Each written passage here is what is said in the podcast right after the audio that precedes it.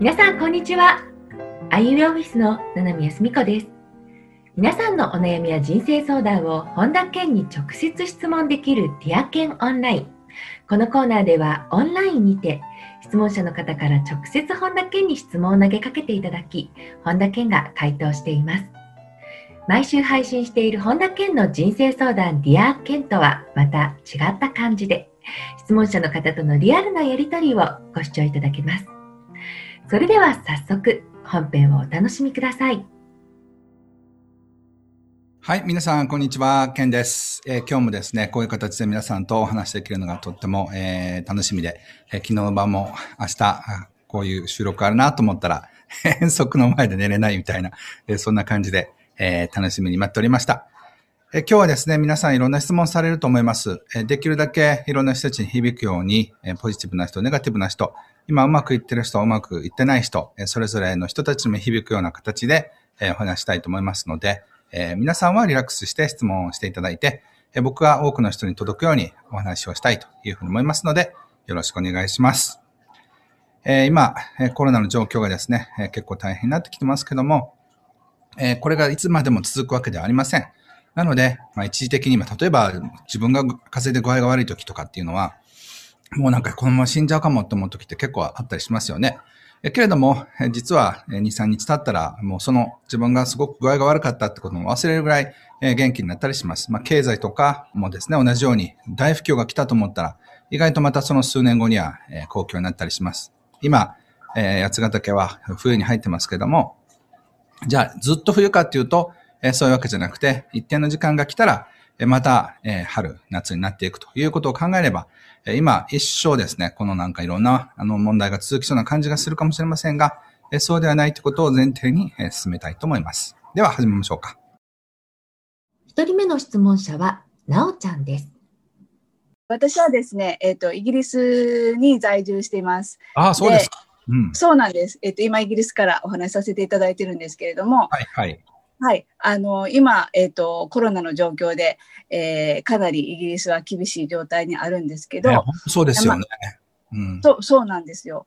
えー、そんな中、まあでもまあ、あの、まあそれがけあ生活が私たちの方にも影響かなりあるんですが、うん、えー、まあ質問としては、えっ、ー、と、私の旦那さん、えっ、ー、と、パートナーが、えー、この状況でなかなか、えっ、と、前向きな未来を描けない状態にあります。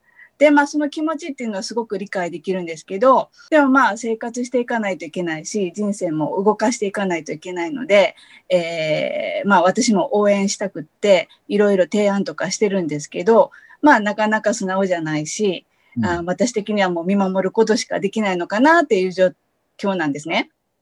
で、まあ、ケンさんとしてはこういうネガティブな状況とか、ネガティブな人を少しでも、えー、前向きに、えー、ちょっとでもポジティブに、えー、動かしてやる気を起こさせるようにするために何かアドバイスいただければとっても嬉しいなと、はい、思います。はい。あのね、直美さんはポジティブなんですよ。はい、あ、そうなんで、いや、ポジティブにして、まあ、ネガティブもありますけど、はい、まあ、感情揺れるんですけど、はい、あの。旦那さんとどちらがポジティブかっていうとどっちですか、あ、私です。そうですよね。だからね、はい、そうやって落ち込んだりしてる彼を見て、ついつい励ましたいモードになるんですよ。なりますね。はい。で、あの、うつの人に絶対やっちゃいけないのは励ますことなんですよね。はい。その人に頑張れって言っても頑張れないからうつ病になってるわけですよ。そうですね。はい。だから、ある意味で僕はもし、なんか処方箋があるとしたら、ナミさんにはアドバイスはしない。うん。アドバイス禁止。禁止。こうしたらっていうのめっちゃ言ってませんか？うん、初めは言ってましたね。でもだんだんこう私がイライラしてくるようになるので、あ、これはダメだと思って。でもね、えー、あの、アドバイスを止めてもイライラしてるエネルギーは向こうにバーって出てるはずなんですよ。だから、彼はちゃんと神様が守ってくれてるって。はい。で、だって、あの、ネガティブな見通しをね、その、彼が持てないっていうことは、直美さんが持ってあげなくちゃダメなんですよ。はい。だから、彼が就職活動とかなんか新しいことをやってもやらなくても、彼は大丈夫っていうふうに思ってあげられるかどうかなんです。これが一番のギフトですよ。うん。まあ、彼をトラストするってことですよね。そうそうそう。なんだけど、うん、あの、今ね、すごくこう、行動のレベル、ビヘイビアのレベルで見てるんですよ。なんか、うん例えば、あの、引きこもってる息子がいたとしても同じですよ。早く起きんかいとかね。とにかくなんかしようよとか、なんかプロダクティブなことしなくちゃみたいな気持ちになるんですよ。でもひょっとしたら、なんか人生でね、あの、こう、ある意味の休暇を取れってことなのかもしれないし、うん。全部人生考えて、全く新しいことをやれってことかもしれないし、うん。だからね、その反射神経で動くっていうのとまたちょっと違った動き方をしなくちゃいけないタイミングかもしれないんですよ。うん。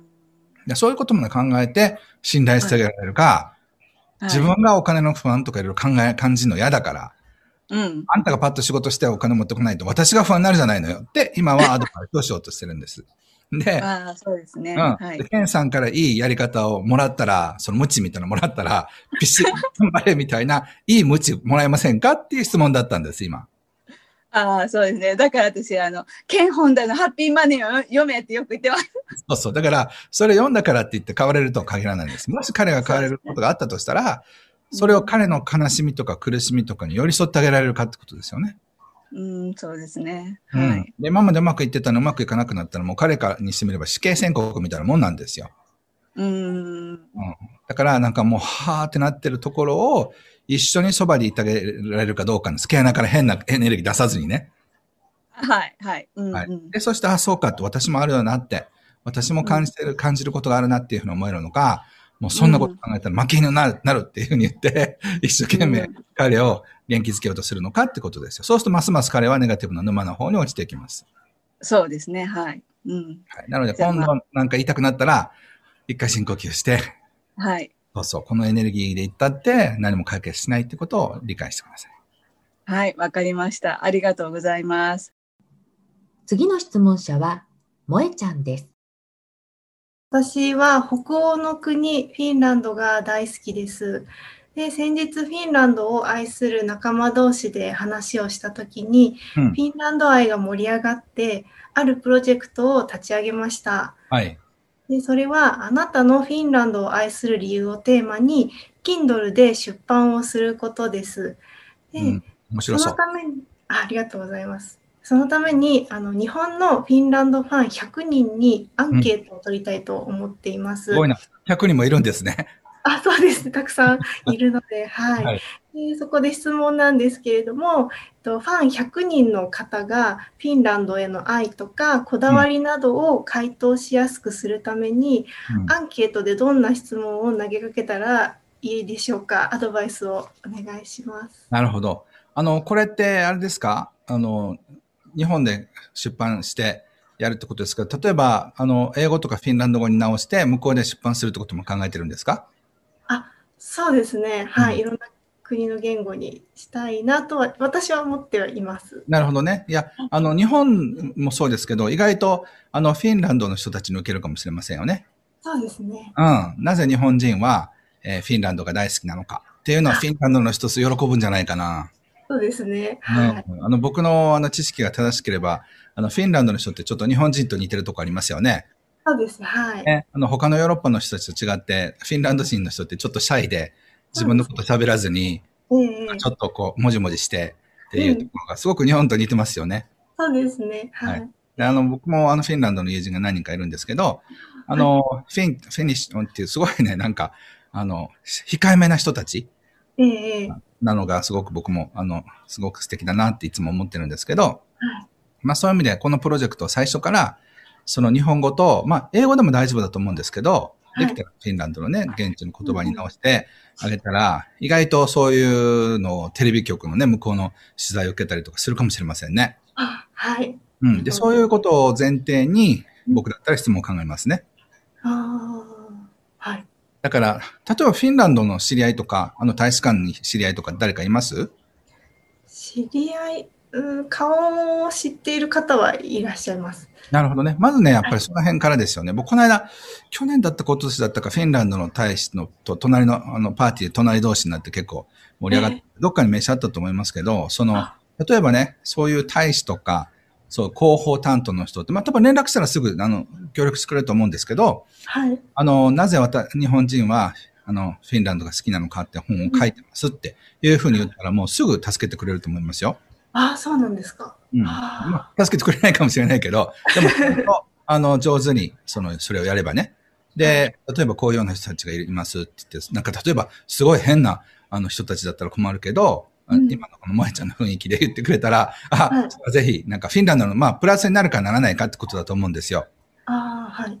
そういう意味では、そのフィンランドのプラスになるっていうふうになったら、あの、すごくいいでしょうし、で、そこにね、うん、あの、大使の人とかに顔写真付きでメッセージもらったら素敵じゃないですか？ああ、素敵ですね。で、例えば、それも最初からそこまでちゃんと設定されてたら、ええ、その文章を書く人も気合が入るじゃないですか？そうですね。はい。うん。で、例えばうまくいったら、この本を、その、Kindle でリリースするタイミングで、フィンランド大使館に押しかけてみるとか。はい。ね、大使にご挨拶しますみたいなんで、ここに行ってしまうとかっていうのもありですよね。ああ、なるほど。はい。僕ならその本だけじゃなくて、そういうようなことを前提に最初から考えて、で、そして日本にいるフィンランド人ってあんまり多分いないと思うんですけど、その、な、な、せいぜい1000人もいないぐらいじゃないですかね。はい。うん。で、そういうような人たちを、その対象に何か、そのネットワークの人たちに、そのフィンランドの人に聞いてみたっていうのも後半にあると面白いですよね。そうですね。そうそう。で、だからフィンランドの人が日本の好きなところっていうのを書いてもらって、で、日本人がフィンランドの好きなところと書いてもらって、みたいな。あのそういうの、例えばブログとかで書き始めたら、あ実は私もフィンランドが好きなんですって人がね、出てくるんですよ。ああ、ブログ、うんうん、うん、そういうふうな形で多分広がっていくんじゃないでしょうか。ああ、なるほど。ありがとうございます。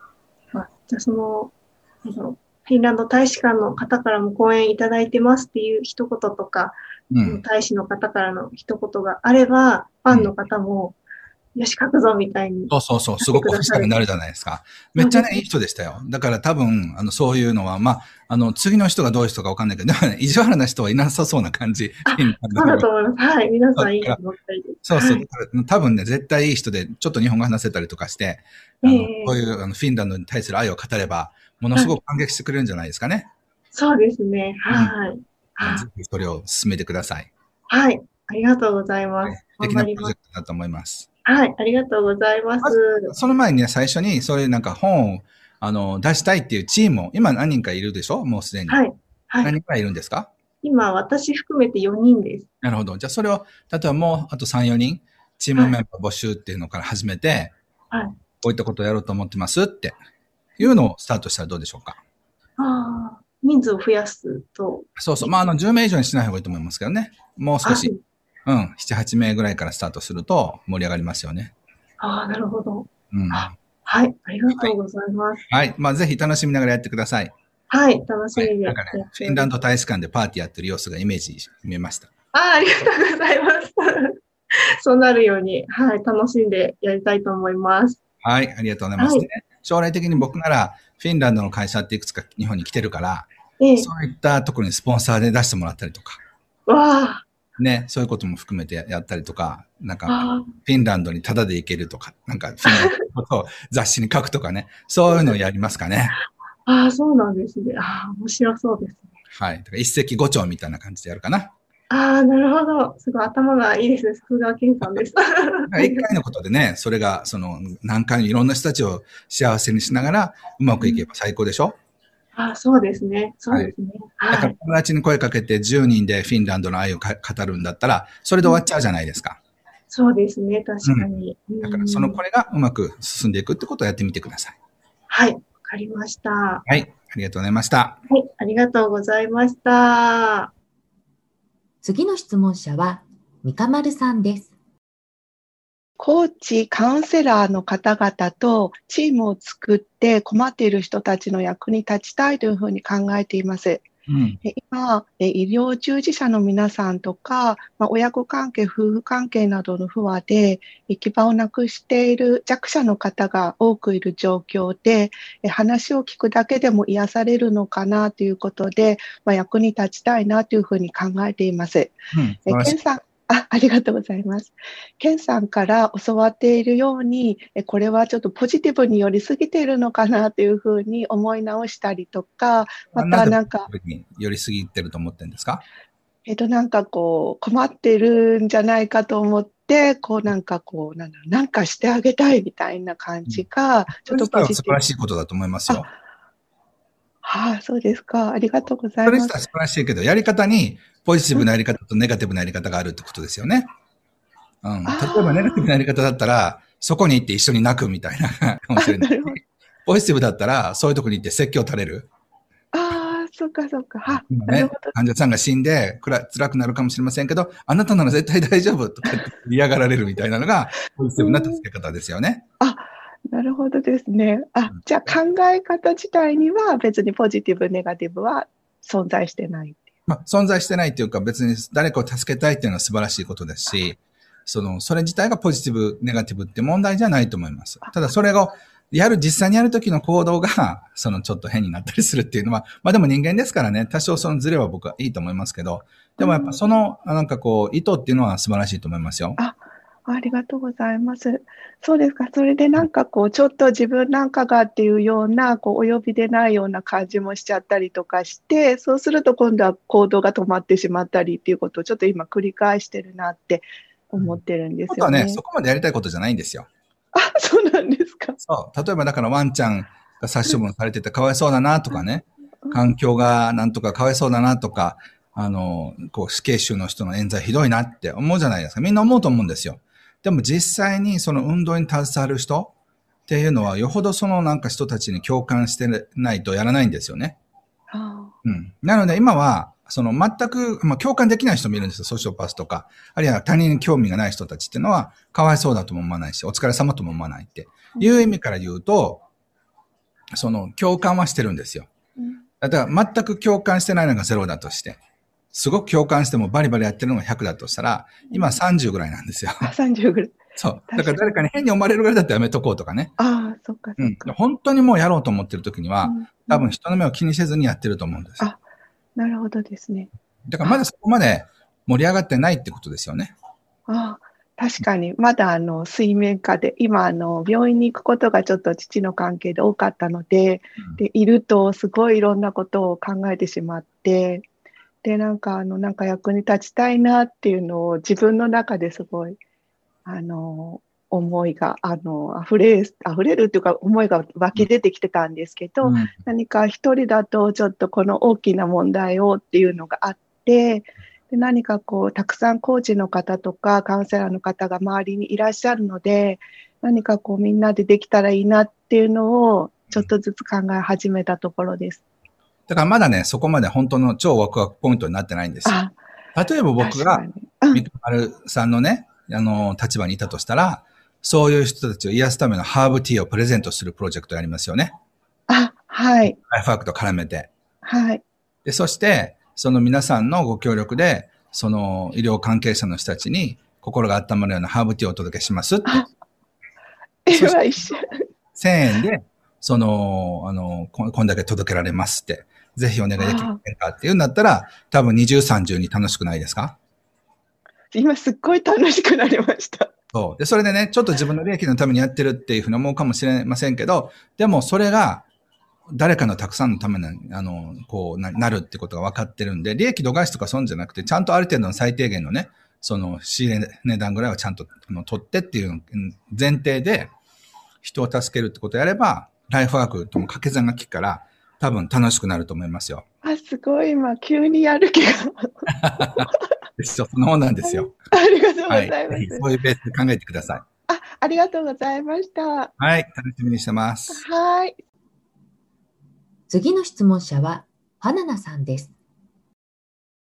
私は現在、スピリチュアルアドバイザーとして、とセッションとかスピリチュアルを生活に取り入れる方法などを教えているんですけれども、の個人でお話をするのは大好きなのですが、うん、人が集まる場所に行くと、自己紹介をするのでさえとても緊張してしまって、で、あの、さらにそういう場所に行くと、一言お願いしますとか、あの、どう思いますかとか、突然刺されることが多くて、そうすると、なんか自分でも何を言ってるかわからないほど緊張してしまうんですが、うん、あの、将来的には、セミナーとかもやっていきたいなっていうふうに考えているのですが、この緊張度合いだと、ちょっと難しいかなとか弱気になってしまっていて、あの、どうしたらケンさんのように緊張せずに自然にお話ができるようになれるのか、何かいいアドバイスがあったら教えていただきたいです。はい。ちなみに今、ファナラさん、今は緊張してるんですか？いや、緊張してます。うん。でも緊張してるけど、ものすごく上手に話せてるの分かってます？いや、わか、よくわからないです。多分ね、これ後で自分で見たら、はい。すごい上手に喋れてるのに、自分で驚くと思いますよ。ああ、はい。だから自分の大好きなテーマだったり、大好きな人だったり、その相手に対して親近感を感じてる人だったら全然 OK っていうタイプなんですよ。あの、緊張するタイプでも、もうとにかく人がダメっていう人もいますから。あはいはい。うん。でもファナナさんは基本的に人が好きだと思うんですよね。はい。だから相手が変な人じゃないとか、あの、友達だったり心が許せる人だっていうふうに思った瞬間に、あの、緊張がだいぶ10分の1ぐらいになるんじゃないでしょうか。うん。はい。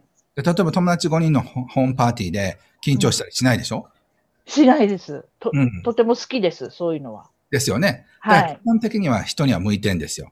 あはい。だから普通の緊張しても何もダメですっていう人はもうこの、今の段階で、おーってなって、け、け、け、け、検査、もう私緊張してますみたいになるんだけど、全然なってないから、はい。だ全然人前でスピーチしたりセミナーしたりするには向いてると思います。ああ、はい。はい。で、実際にこれは、その YouTube にアップされたら数万人の人たちが見ることになるんで、いや、時間差ですけどね。はい。だから結局、今自分は実は緊張してないってことを分かってほしいんですよ。え、そうなんですね。うん。で、なんで緊張し、あの、してしまうかというと、はい。知らない人が自分のことをどう判断したらどうしようとか、うんうんうん、っていうふうに思うからなんですよ。はい。でね、でもこれは考えてみたら、知らない人は自分のことをネガティブに思うはずだっても確信してる人の考えなんですよ。ああ、はい。でしょ、うん、でも知らない人がね、ファナラさんのその雰囲気とかなんか話すのを聞いてね、うわ、この人すごい魅力的なの面白いなとか、ワクワクするなって思う可能性はないんですか？あ、可能性はあるかもしれません。どれぐらい？ええー。いっぺんでファンになっちゃうとかっていうとところと、でも何、この人っていうふうにだと、ど、どっちが多いと思います？えっ、ー、と、個人的に話すときだったら、80%ぐらいかな。なるほど。それなぜグループになったら減るんですか、うん、ええー、やっぱり自分が、あの、ケンさんが先ほど言われたみたいにどう見られてるかなとか、うん、ちょっと自意識過剰っていうか意識しちゃうのかなっていうふうに、うん、そう。だから世の中っていうのね、個人でなんか顔が見えたり喋れるときには、世界は平和安全だと思ってるんですよ。はい。でも急に知らないところに行ったら危険なところがいっぱいなんじゃないかっていうふうに恐れてるってことなんですよ。うん。でももし、この世界にはいい人たちがいっぱいいて、で、その人たちがいっぺんでファナナさんのファンになってくれて、はい。セッションに来たりセミナーに来てくれる人たちばっかりだと思ったら、うん、もうめっちゃ話したくないですか？話したいです。なんか、今聞いただけでちょっとワクワク。でしょ？そう。将来、花菜さんが本を書いて、はい。その本を読んだ人が、例えば100人集まって、うん、ファナナさんの話を聞きたいと思って何万円も払って全国とかから来て、その人の前で話すときに緊張します？あ、えっ、ー、と、ちょっとイメージしたら大丈夫なような気がしてきました。もうなんか話止まらないですよ。で、スタッフの人が、あの、先生そろそろ休憩時間をみたいな、なるまで喋り倒してるはずですよ。はい。ということは、はい、この世界は安全でね、たくさんの人たちが私のことを応援してくれてるっていうふうに感じたとしたら、緊張しないんです。はい。なので、今度から一つのでは、はい、スピリチュアルの人に特に進めてるんですけど、はい。知らない人たちは、今は初対面の感じがするけど、うん、この人どこで会ったのかなって過去性でね。はい。で、例えば100人とかいたら、私の過去性の仲間が100人生まれ変わって、私のために応援に来てくれたと思うんです。はい。そうしたらね、なんか初対面で知らないけど、めっちゃ温かい空気に見えるんですよ。あ、はい。わかりました、はい。ぜひやってみてください。はい、そうしたら、ね、はい、なんだけ、全然緊張しないわってなると思います。はい。わかりました。ありがとうございます。はい。やってみてください。はい。はい。次の質問者は、幸四郎さんです。ケンさんのように、まあ、ダイナミックに人生を楽しむ、まあ、楽しんでおられる、その感じには、あのー、なんかこう、才能とかだけじゃなくて、なんか僕は運がすごく大事なんじゃないかなって思ってるんですけども、その、ケンさんが、その、強運で、えー、あり続けるために、なんか大事にされてらっしゃることとかって、あれば、教えていただきたいなと思いまして。はい。あの、やっぱりね、人なんですよね。人。その、あの、運って別になんか自分のね、あの、飼ってるワンちゃん、はい、ワンちゃんが持ってきてくれるんじゃないんですよ。まあ、そこもあるかもしれないけど、基本的には、はい、その、誰か人を通してやってくるんですよね。で、今まで何百人の、まあ何千人かな、の人たちと話をして、その、その人がどうやって人生が変わったかって、はい、僕人の転機を聞くの結構好きなんですよね。で、その転機を聞いて、あの、すごいなって面白いなと思うのはほとんどが誰かからの連絡なんですよ。昔は電話、ファックス。今はメール、あるいはメッセンジャーで、こういう番組があるんだけど出てみないかとか、こういう人に会ってみないかとかっていうふうな形でチャンスってやってるんですよ。で、になった時も、あの、助けてくれるのも人なんですよね。あうん、例えば100万円なんか出資してもいいよっていう人が現れる。あの、ダメな買ってくれる人がいる。あるいは雇ってくれる人がいる。とか、そういう、そういう形で人生っていうのはできてるんですよ。ということは、考えてみてください。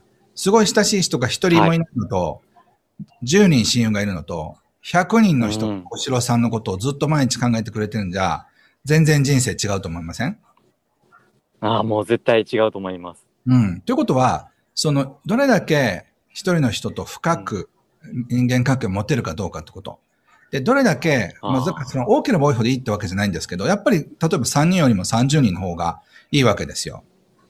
で、僕の知り合いでね、うん、あのアメリカなんですけど、その、まあ、結構お金持ちで事業してた人たちが、その、まあ、その人が失敗して、で、そして、その周りの友達がね、あの、はい、お金を出してくれたんですよ。で、その1000万ずつ出してくれて20人を、あの、こうみんな出してくれたから、また2億円からスタートしてまた大富豪に戻ったんですよね。へえ。それは1000万出してくれる友達が20人いるってことですよ。ああ。話をしたらね、じゃあ皆さん1万円出してくれる人が20人いますか？これはね、大体いるんですよ。うん、もしあの1万円出してくれる人が20人いなかったらよっぽど不義理してるってことですよね。じゃあ、100万円を出してくれる人が20人いるかってことですよ。だいたい2000万あったらなんとかかんとかなるでしょ？はい。うん、10万でもいいですよ。10万出してくれたら 200, 200万になるじゃないですか。はい。なので、あの、ピンチになったとしても、人。そしてチャンスも人からやってくるってことを考えると、やっぱり人とどれだけ、あの、深いところで繋がってるのかっていうのはすごい大事。これはね、まあ、これで話したりとかしてるんですけど、大事なのは人気と人望なんですよ。この人気と人望がなければ、やっぱり、あの、運はついてこないんですよね。ああ、この二つはね、両方とも兼ね備えてる人は無敵なんですけど、あんまりいない。うん、どっちかというと、人気に偏ったり、人望に偏ったりしてるんですよね。ああ、なるほど。いや、なるほど。そのに人気とかこの人望っていうことに関しては、その、ケンさんは何かこう、意識されてることとかって人望、人望っていうのはね、その対、はい、対一なんですよ。だから、声をかけてあげるとか、うん、まあ、だから具体的にその人と知ってるやりとりなんですよね。ああ、なるほど。うん。だからいい情報をくれたり、お金をくれたり、うん、人を紹介してくれたりすることで、あの人にお世話になってるっていうふうに思うんですよ。はい、多分、幸四郎さんにもこの人にお世話になってるっていう人がいるでしょ？はい、います。その人たちはなんか幸四郎さんに過去なんかしてくれた人なんですよ。ああ、そうですね。うん。だからそういったことを普段からしてると、うん、あの人が何かあったら恩返ししたいっていうふうに思うんですよね。うん。それが人望なんですよ。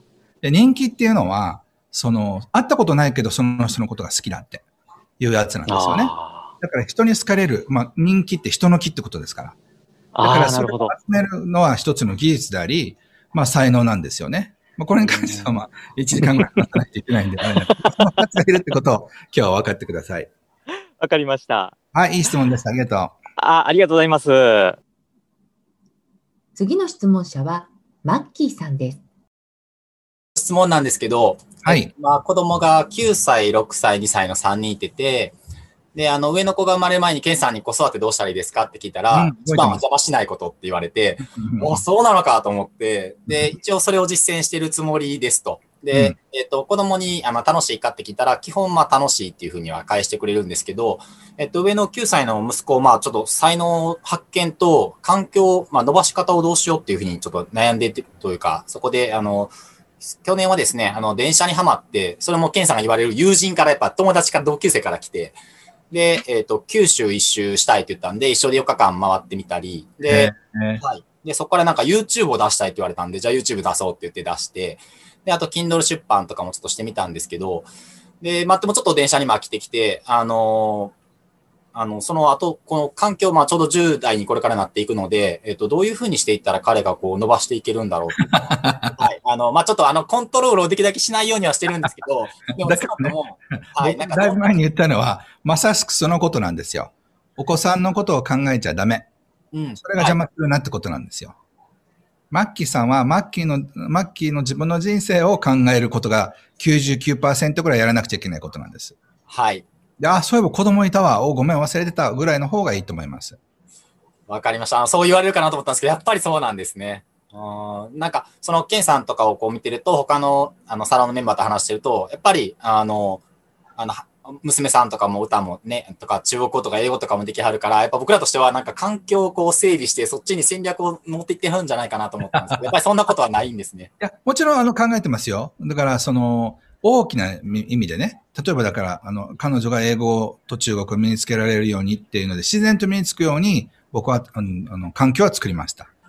そう。ただでも、そのことをこうしたらいいか、ああしたらいいかって、ミクロのことはあんま考えてないんですよね。で例えば言ってみればね、僕がマッキーさんの立場だったら、じゃあ中国の教科書こういうのがいいんじゃないかなとかって、教材をさりげなく机の上に置いてたりとかって、そういうことはしないんですよ。ああ。こっそりなんとなく中国に興味を持ってもらえるような話をしたりとか、そういうのは、え、こう餌は撒いてますよ。でも例えばなんかこうパンフレット置いとくとか、そういうことはしないんです。はい、でそうするとね、面白いことで自分でなんか調べてきて、中国の先生となんかいろいろ前に喋ってたりとかしてたから、だからそういうふうに環境さえ整えてあげたら、あとは、えー、お子さんに任せるのが僕は一番じゃないかなと思います。それよりもね、やっぱ親が自分のワクワクすることやっていて、子供をほったらかしぐらいの方が、子供もね、えー、親も勝手なことやってるから俺もやろうとか私もやろうっていうふうになる、なると思いますし、その、そういう人生を見せてあげるのが僕は最大の教育だと思います。だってね、もしそうやって、まあ、12歳、13歳ぐらいまでいろいろやったとしても、15歳、16歳でいよいよさ、自分がどうやって人生を生きるのかっていう話になった時に、父親、母親が自分の好きなことやって、それで生活して生きてなかったら、いろいろ言ってくれたけど、やっぱり奴隷になるってことなんだよねって。ってことは、そのなんか子供時代は楽しいことさせてもらったけど、やっぱり大人になったらやっぱり好きなことをやらずに公務員になれってこととかね。あの、嫌いだけども、やっぱり安定する職員つけってことっていうふうなことになってくるんですよ。だから別に公務員とか、その、会社員が悪いってわけじゃないですよ。ただ自分の好きなこととか、本当に大切なことをやった結果、そこに行ってないのであれば、やっぱり自分が不自由な分だけ、なんかお前は自由になれよって、お父さん草に繋がれてるからなって言ったら、そんな寂しい教育ないでしょ。はい。うん、なんかそういった意味で、ご自身がどうしたいのかってことを一番にして、で、息子さんの、その、なんか英語話せたらいいとか、まあ話せたらいいかもしれないけど、それよりも人生は自由に生きられるんだっていう姿を見せる方が、多分、その、なんて言うんでしょうね、こう、一番セルフイメージとして大事だと思います。まあ一つそういう意味で言うとね、僕はすごく気をつけたのは、スケールの大きな人たちに合わせてきたってことありますよね。だから、自分がやることはうまくいくっていうのはもう小さい頃から確信してるんですよ。っていうのは、もうノーベル賞を取ったり、上場企業を作ったりとか、そういう人たちにいっぱい合わせてきたから、本もね、本書いたら売れるもんでしょみたいな感じで 思ってたわけですよ。だから昔、最近は言ってませんけど、昔は、あなんか困ったら、あの、音楽とかそういうので、あの、いけなくなったら、本でも書くわとか言ってたんですよね。すごい。簡単にいけると思ってるんですよ。でもそれは僕が楽しそうにやってやったら売れちゃったみたいな話をしょっちゅうしてたからで、幸せに楽しくやったらうまくいくっていう例を見せてあげるのが、僕は最大の子育てだと思います。なので、父親、母親が危機として自分のやりたいことやってて、で、そして周りの人たちに感謝されている姿さえ見せれば、子供も、え、自分は父親、母親と違うことだろうけど、ああいうふうに生きたいなっていうふうになるんじゃないでしょうか。わかりました。はい、ありがとうございます。もうそれはちょっとタイミングだったので、これ意識します。そんなことしなくてもね、もう十分素晴らしい父親ですよ。あ、そう言ってもらえたら嬉しいです。はい、なので、あの、幸せな父親を見るのは僕にとってはすごくなんか心のヒーリングになるので、ありがとうございました。はい、ありがとうございました。次の質問者は、ちかりんさんです。仕事もある程度順調で、そこそこ幸せなんですけど、はい、うん、そこそこ幸せ。はい。そこそこ幸せなんですけど、パートナーシップがどうしても同じことを繰り返してしまって、うまくいきません。なるほど。ーシップがやっぱりうまくいかないと、そこそこのこの幸せから抜け出せないように思っています。うん。で、話し合える、まあ、お互いこう尊重し合える関係を求めているんですが、選ぶ相手がどうしても威圧的で、なかなか私が自分のことを言い出せなかったりとか、あと、話、話しかけてもなんかうまくコミュニケーションが取れない相手を選んでしまっています。なので、もっとこう夫と仲良くして、子供たちとも賑やかな家庭を築きたいと思っているんですが、まあ、どうしたらいいのか、どうしてそういう相手ばっかり選んでしまうのか、アドバイスをいただけると嬉しいです。よろしくお願いします。なるほど。はい。ということは、チカリンさんは自分のある何かの、こう、型みたいなのがあって、だからそういう人を引き寄せるって感じてるってことですか？そうですね。うん、どうしてもその、そこにはまっちゃってるような気がします。なるほど。そうすると、自動的に何もしなかったら、それが引き寄せられてくるっていうメカニズムは、体感的に理解してるってことですよね。そうですね。じゃあなんでそんなに自分を尊重しない人が来るんでしょうか？それ自分が自分を尊重してないからだと、じゃないかなと頭では分かっているんですけど。なるほど。そうすると、まず、そのパートナーの前に、自分を尊重する練習から入るってことは大事ですよね。例えば、自分に対してバリ雑言を浴びせてるかもしれないんですよ。なんでパートナーができないんだとかね。なんでパートナーに付け入れられるようなことをしてしまうんだとか。ああ、確かに。そう。だから、それはね、もう多分、もうその、こう、誰かから責められるエネルギーは自分が自分を責めてるから、うん、その角度で誰かが入ってきたら、その角度でしかコミュニケーションができないようになってるんですよ。だからね、チカリンさんのおばあちゃんだったら、こういうふうに見てくれるだろうなっていう愛と優しさの目から、チカリンさんの人生を見てほしいんですよ。なるほど。例えば、その、パートナーシップがうまくいかないのに仕事頑張ってお子さんをちゃんと育ててるわけですよね。うん。すごい素晴らしいと思いませんか？母親として。自分はよくやってるなと思います。うん。どれぐらい自分のこと褒めてます？最ここ何年かはだいぶ自分で自分を褒められるようになってきて、いよいよパートナーシップのところが引っかかってきてるなっていうので、こうもう一段階抜けたくて、まあ、今回質問させていただいたんですけど。なるほど。まあ、例えば、朝から褒めてます？自分のこと。地下に可愛いとか。最近は鏡を見て、あ、なんか最近私いい顔になってきたなって思うようにはなりました。で、実際にね、パートナーに言ってもらいたいことを自分で自分に言うんですよ。ああ、なるほど。うん、チカリン今日も美人とかね、可愛いねとか、ほんとけなげだねとか、よく頑張ってるねってパートナーに言われて嬉しいことをこの後書き出してみてください。はい。で、そしてそれを自分に言うんですよ。そうすると自分の中でね、そういう褒め言葉とかねぎらいに慣れてる自分に気がつくんです。で、自分が自分で言わなくなったら、それを言ってくれる人がスッと入ってくるんですよ。そうなんですね。うん。ちょっとやってみてください。はい、やってみます。で、そうなると、相手がね、チカリンさんのことを、にひどいこと言おうと思ったって、なんかブレーキがかかるはずなんですよ。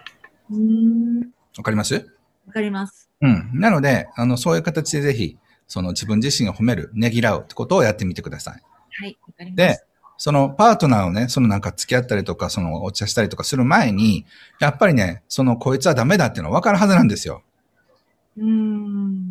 もうすでに何回か試してんだったら。だからそういうやつに近づいたらダメなんです。なんだけどなん、なんかその人に意地悪なことされたいみたいな因子が自分の中にあるってことですよね。ただね、甘口じゃダメなんです。男は辛口じゃないと。だ僕の友達にも悪い男にはまる奴がいるんですけど、なんかね、男は悪くてひどくないとなんか、なんかこ、なんかこうワクワクしないんだよねとかって言うんですよ。だから、あの、甘口で何もなんかいい人っていうのはつまないっていうとこから出ないとダメですよね。はい、出たいと思って、はい。はい、だからちょうどいい天気だと思います。はい、ありがとうございます。はい、ありがとうございました。最後の質問者、デリアちゃんにご登場いただきます。あの、本日聞きたいことなんですけど、はい、私はとエステの会社に18年間勤めてきたんですけど、えー、すごい。辞めて、あの、これからフリーランスになっていこうと思ってます。で、あの、まカラーセラピーとかヒーリングの方ね、あの、仕事をしていこうと思ってるんですけど、まあ、何分ずっと企業勤めをしてきたので、その一番最初に、そのフリーランスとか独立していくときに、こう、何をしたらいいのかっていうのを、今、本とかいろいろ読んだり、まあ、知り合いに聞いたりとかしていってるんですけど、まあ、ケンさんが最初にビジネスをこうスタートしていた時とかに、あの、一番こう意識したこととか、大切にしたこととか、あの、今、こういうことから始めたらいいんじゃないかっていうところをアドバイスいただきたいので、よろしくお願いします。はい、ありがとうございます。あの、まずデリアちゃんは、その、フリーランスでやって自分のお店をもも持った人とか先輩みみたいな人って誰か周りにいますか？自分と同じような境遇からやった人って。はい、そうですね。はい、います。うん。で、その人には気軽に連絡して、ちょっとお茶したり、はい、電話で相談したりとかできるような感じですか？あ、はい、そうですね。なるほど。で、例えばそういう人たちには相談はしてますか？今、もうすでに。そうですね。と、一人させていただいて、うん、で、あの、まあ、カラーセラピーの依頼をもらえる人に紹介してもらって、一つ仕事は成立しそうな感じでは。ええー、あ、素敵、素敵、はい、例えばね、そういう人が例えば20人いたらすごいと思いませんか？ああ、はい。そう。だからそういう人に可愛がられるっていうのは実はすごい大事なスキルなんですよ。うん。で、あの、これからね、その従業員の時っていうのは、その上司に嫌われない。で、あの、点数が下がらない。で、お客さんにクレームにならないっていうぐらいだったと思うんですよね。今は可愛がられてなんぼの商売なんですよ。なので、これから何人の人に可愛がってもらえるのか、信頼してもらえるのかっていうことなんですね。これがあの、さっきのあの、え方の質問の中に見てましたけど、あの、人望と人気なんですよ。で、エステサロンっていうのは、その、極めて人望ビジネスなんですよね。だから、全く看板も出してない、下手したらホームページもブログもないんだけど繁盛してるところもあるんですよ。それはその、あの、オーナーのエステシャンの人柄と技術によって、口コミで広がるからなんです。と、うん、いうことは人気が何もなくても人望だけで勝負できる。あるいは逆に言うと人気があっても人望がないとダメな商売なんですよ。うん、なので、何人の人に、例えばまあ体を任せるってことじゃないですか。はい、だから、体とか心とかを任せられてもいいっていうふうに思ってもらえるのかっていうのが、多分、すごくこう、あの、鍵になってくると思います。なるほど。はい。でね、あとは、その、オンラインでやるのでなければ、大体自分の今やる自宅なのかセッションルームから30分から、まあ長くて1時間ぐらいまでしか、その、あれがないと思うんですね、証券が。なので、その人たちの中から、ちゃんとお金を払ってもらえるような人たちを、最低、例えばセッションとかで成り立たせていこうと思うと、やっぱり20人から50人ぐらい必要なんじゃないかなと思うんです。うん、で、その人たちはね、もうすでにどっかのサロンに行ってるはずなんですよ。うん、ってことは、そのどっかのサロンに行ってる人をこっちに来てもらうか、うん、あるいはそういうのやったことない人に来てもらうかって2つしかないんですよ。うん、で、はい、両方とも多分そういうチャンネルは、あの、あると思うんですけど、それをここから準備していかなくちゃいけないってことです。うん、そのためにはやっぱり、そのブログなり、なんか自分がこういうセッションやってますっていうことを説明する、そういう Facebook ページなり、そういうのが必要だと思います。なるほど。で、それを周りの人たちに、その応援してもらえるかどうかってことですよね。うん。で、これはね、これ、あの、今から体験することだと思いますけど、友達だと思ってる人が全然役に立たなかったり、友達じゃなかったと思ったけど、めちゃくちゃ宣伝してくれて、お客さんとしてくれたりとかね。だからすごい失望したり、えーって、死ぬと思ってたのにみたいなのもあるでしょ？もう実際。で、えー、みたいな。で、全然友達ともなんとも思ってなかった人がめちゃくちゃ、なんかすごくいい人だったりとかね。まあそういう意味で、その一喜一憂することがいっぱいあると思いますけど、それも含めてね、ぜひ楽しんでくださいね。はい。そうするとね、本当に人のつながりとかってありがたいな、温かいなっていうのがわかると思います。ぜひ、あの、そういうゲームを楽しんでください。そしてね、はい、くれぐれもなんか、やるよやるよとかって言ってて、はい、まあやらないな、しねえみたいに、ね、ならないね。その人は忙しいんですよ。ね。だから、それはもうなんか、そうまく、こう、そういった人たちは、あの、ありがとうって言って手放してあげて、本当にデリアちゃんのために心からやってくれる人はまだ会ってないと思います。うん。だからまだ会ってないけど、ものすごくハマってくれる人たちの出会いに、デリアちゃんがワクワクできるかどうかっていうことですよね。はい、未来にワクワクしてください。はい、わかりました。ありがとうございます、はい。はい、頑張ってくださいね。頑張ります。はい、皆さんありがとうございました。えー、皆さんのですね、質問に立体話法でお答えしてきました。えー、多分皆さんの、え状況は違うと思いますが、えー、質問された方と違う状況だと思いますけども、え結構それぞれ役に立つことがあったんじゃないかなというふうに思います。えこれからどういったことが起きたとしても、鍵はですね、人間関係です。あなたが誰と繋がっているのか、そしてどれだけ深く繋がっているのか、これがですね、あなたの幸せと、豊かさを決めます。なのでぜひ、今の人間関係を大事にして、新しい人間関係をまた大切に構築していってください。というわけで、またこういう機会を楽しみにしてます。ありがとうございました。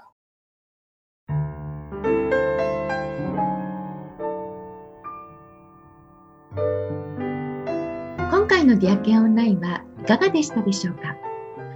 ディアケンオンラインは通常のディアーケンと同様に YouTube、ヒマラヤアプリ、ポッドキャストにて配信を行っております。